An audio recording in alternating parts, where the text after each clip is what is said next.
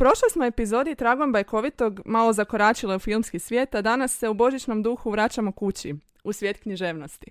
Ja sam Petra. A ja Veronika. A vi slušate Književni složenac.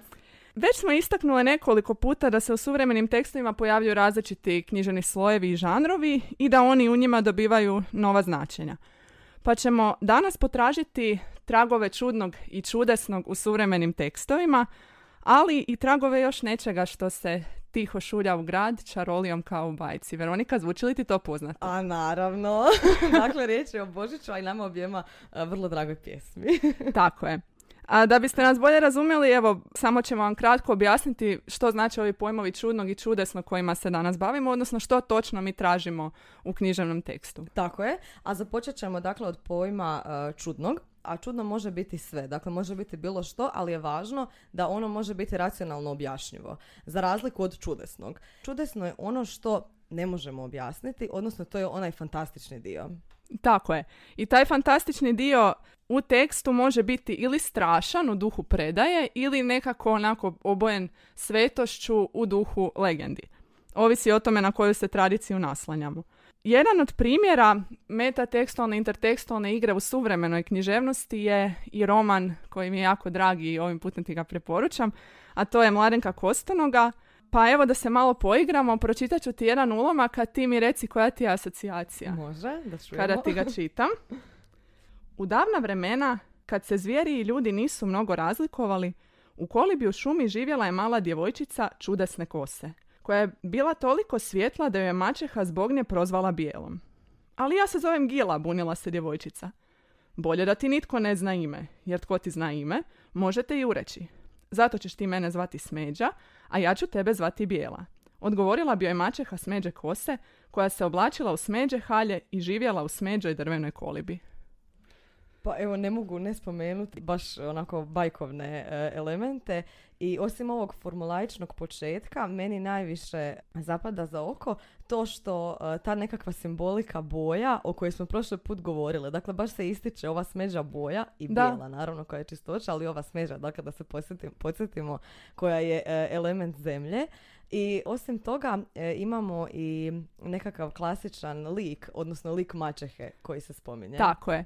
Osim maćehe ovdje nam se pojavljuje i nekakva, ajmo reći, princeza u tuđini e, koja živi izdvojena od ostalih, pa me podsjeća na tvoju omiljenu Matovilku.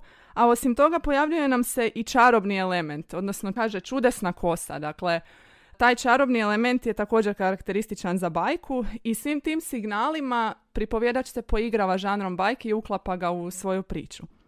E sad, zašto on baš odabire bajku kao tip narativa kojim oblikuje ovaj dio romana? Zato što ovo je priča, odnosno dio priče u kojem se tematizira djetinjstvo glavne junakinje Gile i tu je narativ prilagođen dobi lika, odnosno pripovjedačice.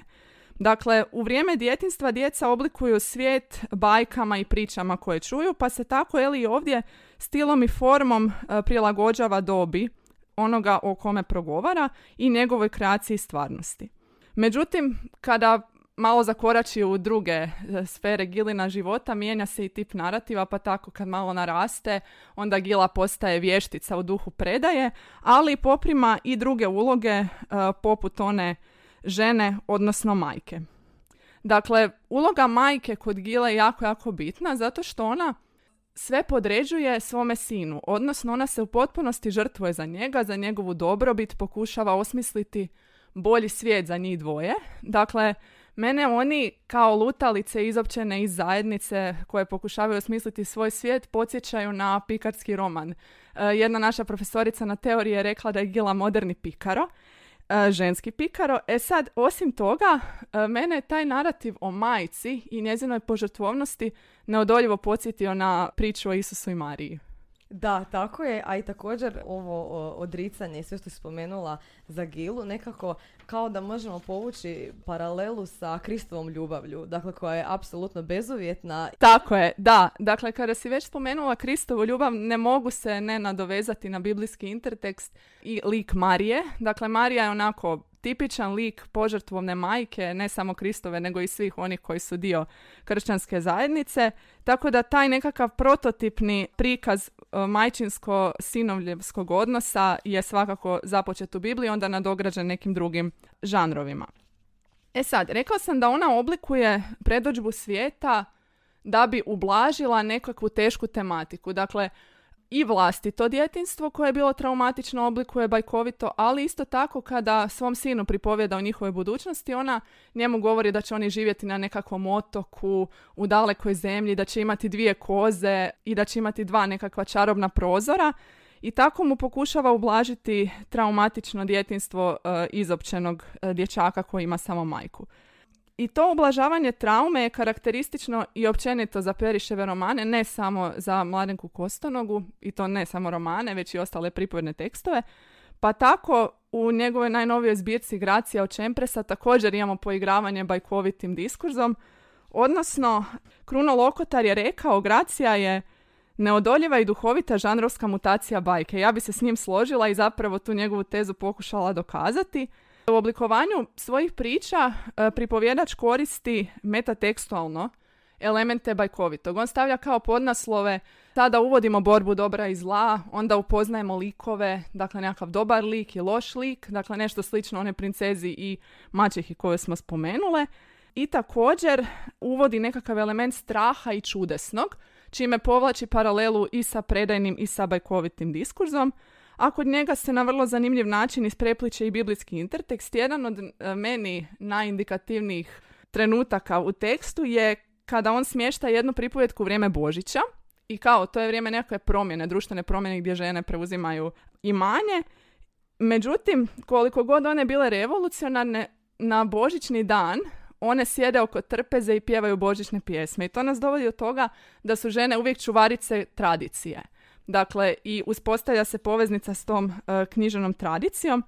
A kada spominjem tradiciju, ne mogu se ne nadovezati na crkvena prikazanja, dakle, koja od srednjeg vijeka zapravo tematiziraju sadržaje koji su vezani za blagdane, u ovom slučaju božićne sadržaje, i oni su uvijek e, uklopljeni u liturgiju, odnosno riječ je o dramatiziranim dijelovima liturgije kod kojih je dosta naglasak na vizualnosti.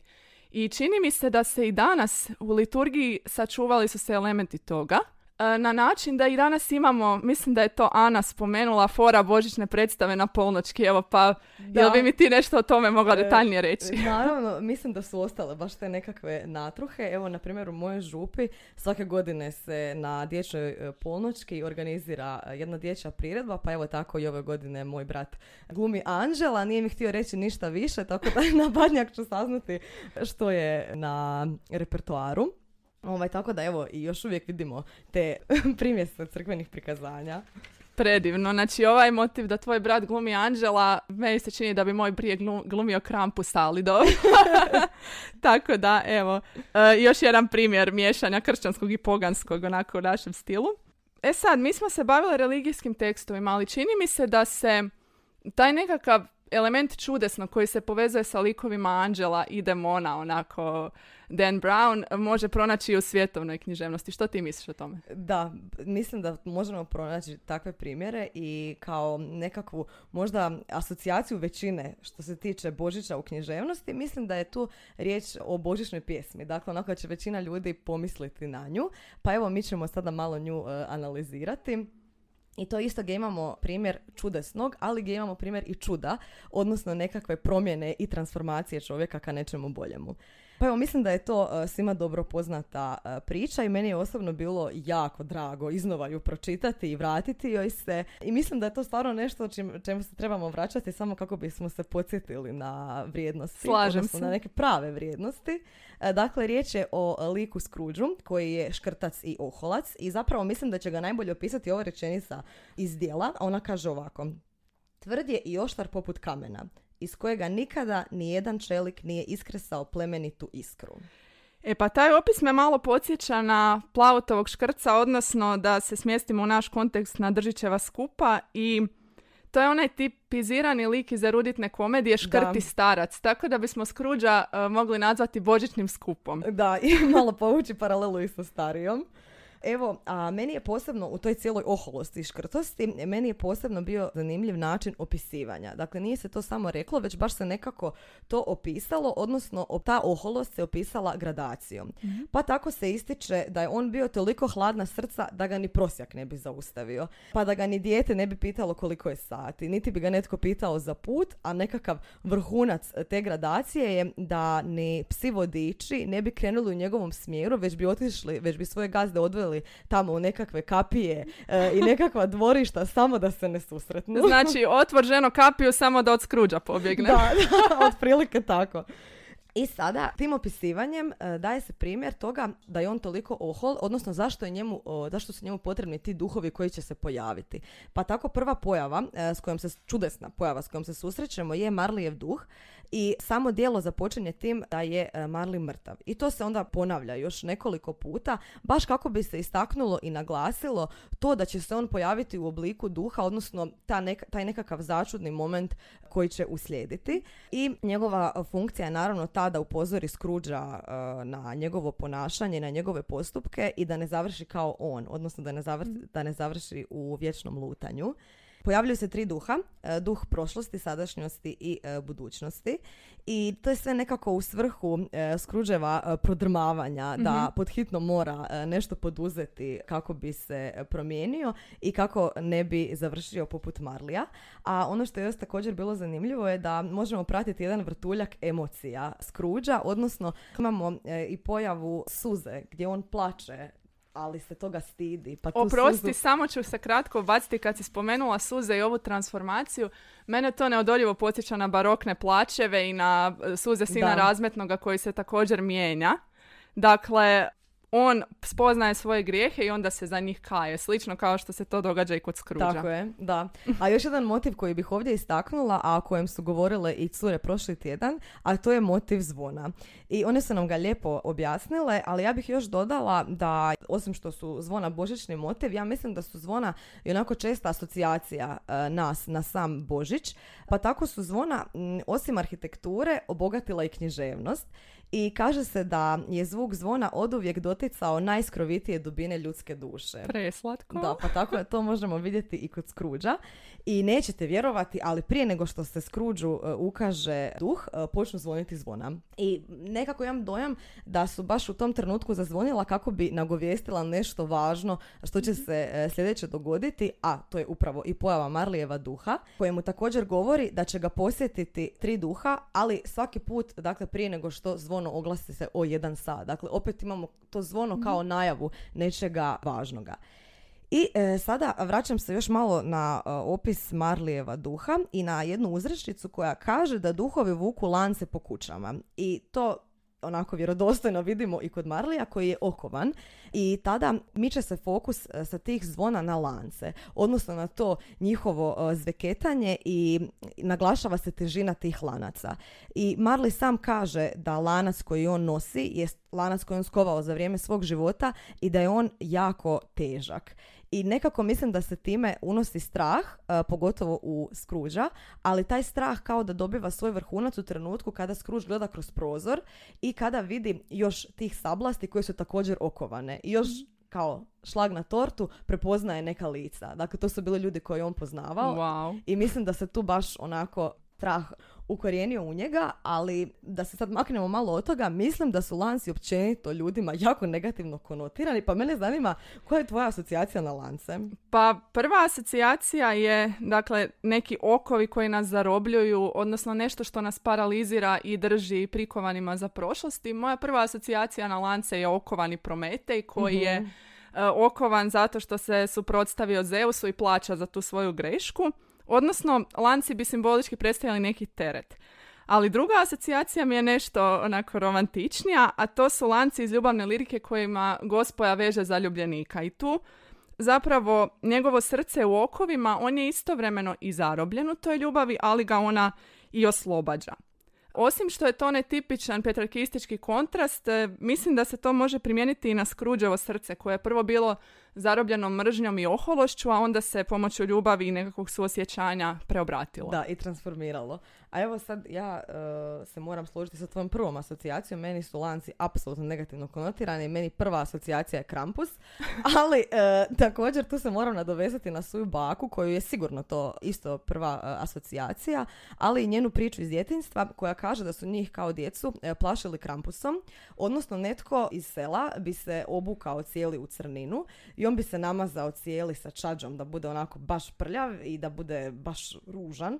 I on, kaže baka, i on bi onda uh, po sebi postavljao lance, on bi la- te lance nosio i kaže baka da je to toliko zveketalo, da je on bio toliko ružan, da je to bilo strašno, da su se jako bojali, a mislim da još uvijek nije baš svejedno. E da, znači taj Krampus, taj lik Krampusa je zapravo tipičan primjer kako se zajednica suočava sa strahom. Da. Znači ona ga materializira u nekakav lik vraga, Krampusa ili nečega i onda ima osjećaj da ga može kontrolirati. Tako da u tom smislu tvoja baka je tipična predstavnica tradicije, tako da bako svaka čast. Da, da. A evo sad još na trenutak bih se ja vratila na ovu zvonjavinu. E, dakle, nakon što je Scrooge e, osvijestio da se mora podhitno promijeniti i u onom e, ekstatičnom trenutku kada se on budi, kada shvaća da je dobio novu priliku, oglase se božićna zvona.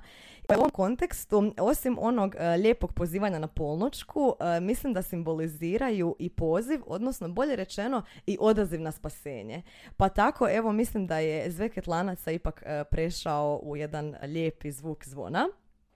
I evo, staćemo sa analizom božićne pjesme o kojoj se stvarno još svašta nešto može reći. I e, ona je bila e, također e, čest odgovor naših ispitanika na anketu koju su cure prošli tjedan postavile, ali meni je privukao pozornost jedan odgovor. Dakle, pitanje je bilo koje nas djelo podsjeća na Božić, a jedan odgovor je bio Nora. Pa evo, nekako ti si mi, Petra, prva pala na pamet, pa ja sam poprilično sigurno da je to tvoj odgovor, pa ajde da čujemo. Pa ja ću onako u duhu Božića i čudesnog ostati malo misteriozna, pa ti neću izravno odgovoriti, ali da, negdje iza sjena i prozora u koje Scrooge bulji, da. Dakle, to je moj odgovor, ali me jako iznenadilo da nisam jedina koja je u Nori vidjela ove božićne elemente, nego je to vidjela i tvoja prijateljica Martina, da. Tako da, evo, imamo još jednu Noru uh, u nastanku. Da, i to je još rekla da ju jako podsjeća, jer smo u prvom srednje čitali, ja se toga ne sjećam stvarno, ovaj, čitali smo ju baš za Božić, pa onda kao to je još dodatan naglasak. Odlično.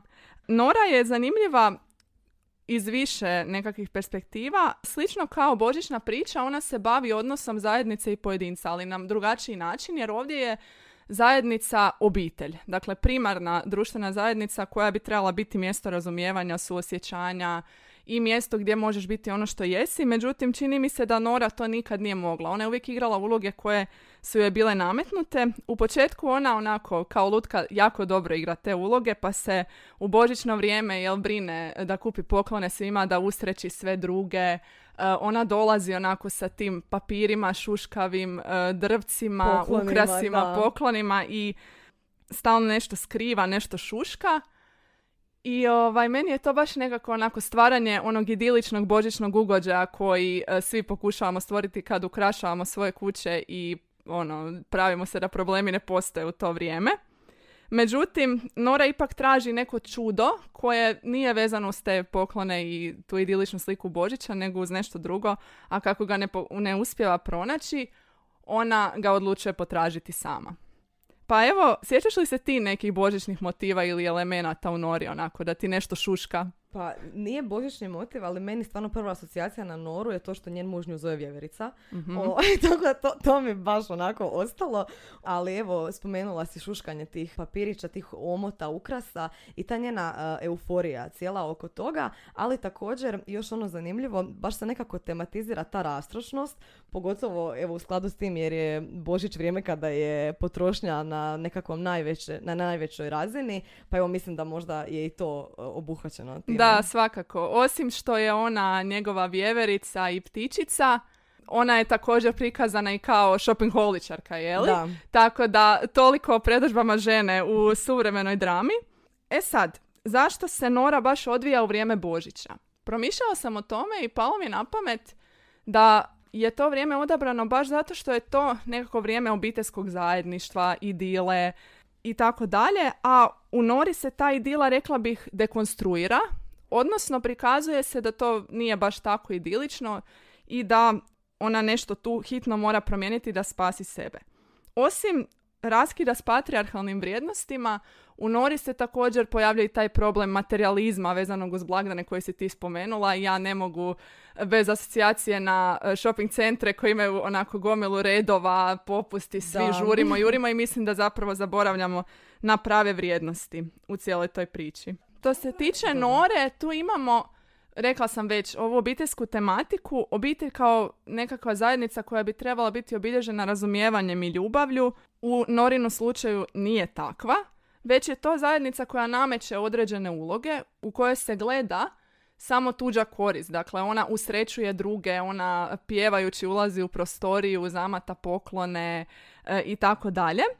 I ona zapravo, osim što je majka i supruga, ona u jednom trenutku kaže, kad se svađa s Helmerom, kaže, ali ja sam prvenstveno čovjek kao i ti. I u tom smislu ona je za mene onako figura ženske emancipacije i raskida s tim uobičajenim ulogama i okretanja sebi baš u to božićno vrijeme kad nam da. kao to nije dopušteno. Što se tiče obiteljske tematike i e, problema u obitelji, oni su tema ne samo u svjetskoj književnosti u narativu o Božiću, nego i u našoj.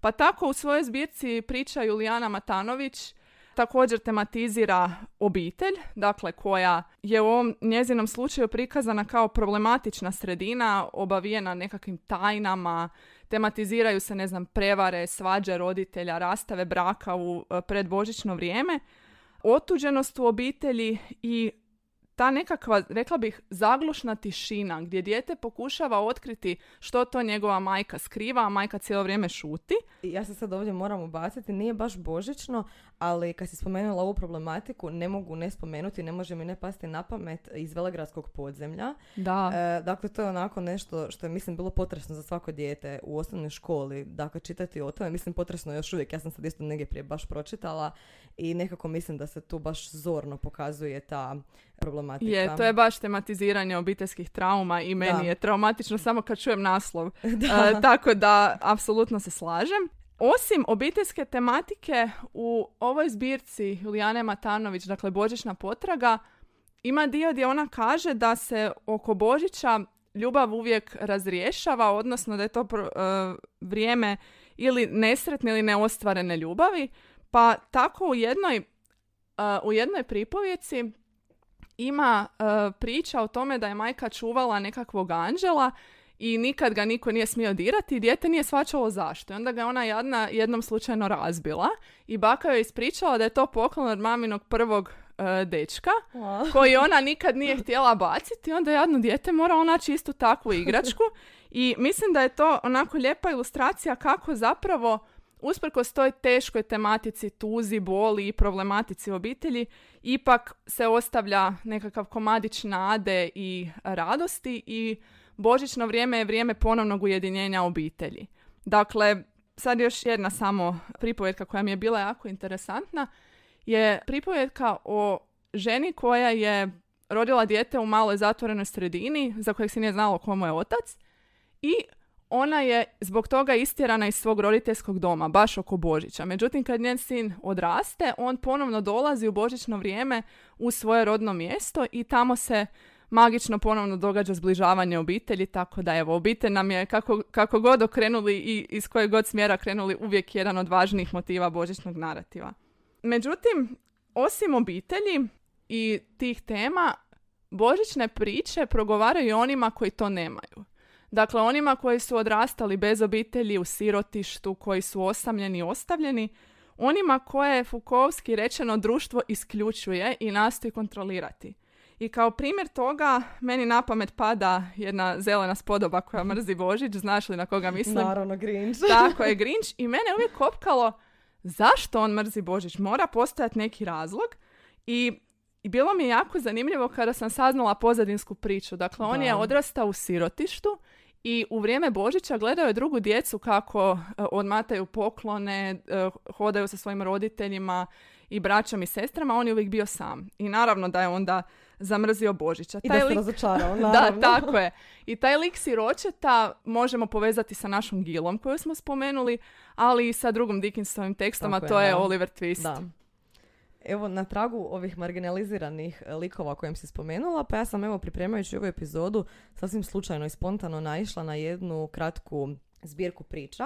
I riječ je o trima pripovijestima o Božiću koje su onako dosta netipične. E, dakle, radnja im je smještena u božićno vrijeme, ali tematiziraju baš onako problematiku. Pa je meni najzanimljivija mi je bila prva priča koja je smještena na odjel samoubojica i ljudi koji su na odvikavanju od određenih ovisnosti. I baš to davanje glasa tim nevidljivim zapravo ljudima onako malo na sve prodrma i osvijesti da nemaju svi tu božićnu idilu koja se nameće. I mene onako općenito malo čak i živcira to toliko nametanje te idile i tog svega, jer naravno da nema svatko to i da naravno da se svatko to ne može omogućiti i ne možemo ni zamisliti kako se oni osjećaju. Pa tako evo, davanje ovog glasa meni je bilo baš onako uh, zanimljivo i preporučam da se pročita. I pogotovo je zanimljiv pripovjedač e, koji se još također bori, e, bori i sa amnezijom.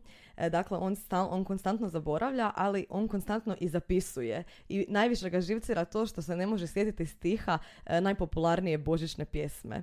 Ali vidimo tu nekakvu upornost i ustrajnost i ono u čemu on vidi izlaz i ono što on svim silama se trudi stvoriti jest književnost. Odnosno, on želi stvoriti priču koju će čovjek nakon svega, nakon rata kojeg on spominje, izaći kao pobjeda. Pa evo, nažalost, taj lik nam se nije imao prava i mogućnosti ostvariti u nekakvom svom svijetu, ali je književnost ta koja mu to nudi i baš je to i nekakva i smisao književnosti koja, nam, koja je preljepa i koja nudi te nekakve nove svjetove u, koje, eto, u kojim se možemo ostvariti na bilo koji način. Predivna misao. I jako mi se sviđa što si izabrala priču koja razara tu neku prividnu idilu i daje nam pogled u pozadinu, odnosno daje glas onima koji su inače nevidljivi. Da. I tako Uh, uspostavlja novi poredak uh, stvari u nekakvom rancijerovskom duhu, uh, oslikava svijet onih koji inače ne govore. Dakle, onih čiji je govor osuđen na šutnju i oni u književnosti dobivaju uh, prostor da se izraze i da pokažu da svijet oko nas nije idiličan, ali da u tom svijetu, barem simbolički u svijetu književnosti, svatko ima pravo ispričati Tako svoju je, priču. Da. A mislim da je to osobito važno u ovo božićno vrijeme, dakle kada se naglašava zajedništvo i nekako suosjećanje za druge i razumijevanje, pa kao što nas Božić ujedinjuje, tako nas evo sve ujedinjuje i svjetsko prvenstvo. Ovaj. Tako da nisam mogla, a da ne povežem da kao što Božić donosi radost, tako nam evo i nogomet donosi radost, valjda zato što su lopte okrugle ko kuglice, ne znam. Pa evo, za kraj, mislim da ovaj cijeli mjesec da smo lijepo obuhvatile e, ovu o, božićnost, dakle počevši od recepata sa Ivom i Janom, e, pa onda šetnje po adventu sa Helenom i Janom i na kraju evo došli smo i do naših književnih šetnji. I svima vam želimo puno ukusnih božićnih kolača i doslovno i metaforički, ali i pokoju književnu poslasticu da vam upotpuni blagdanski duh. Slušamo se iduće godine. Sretan Božić svima!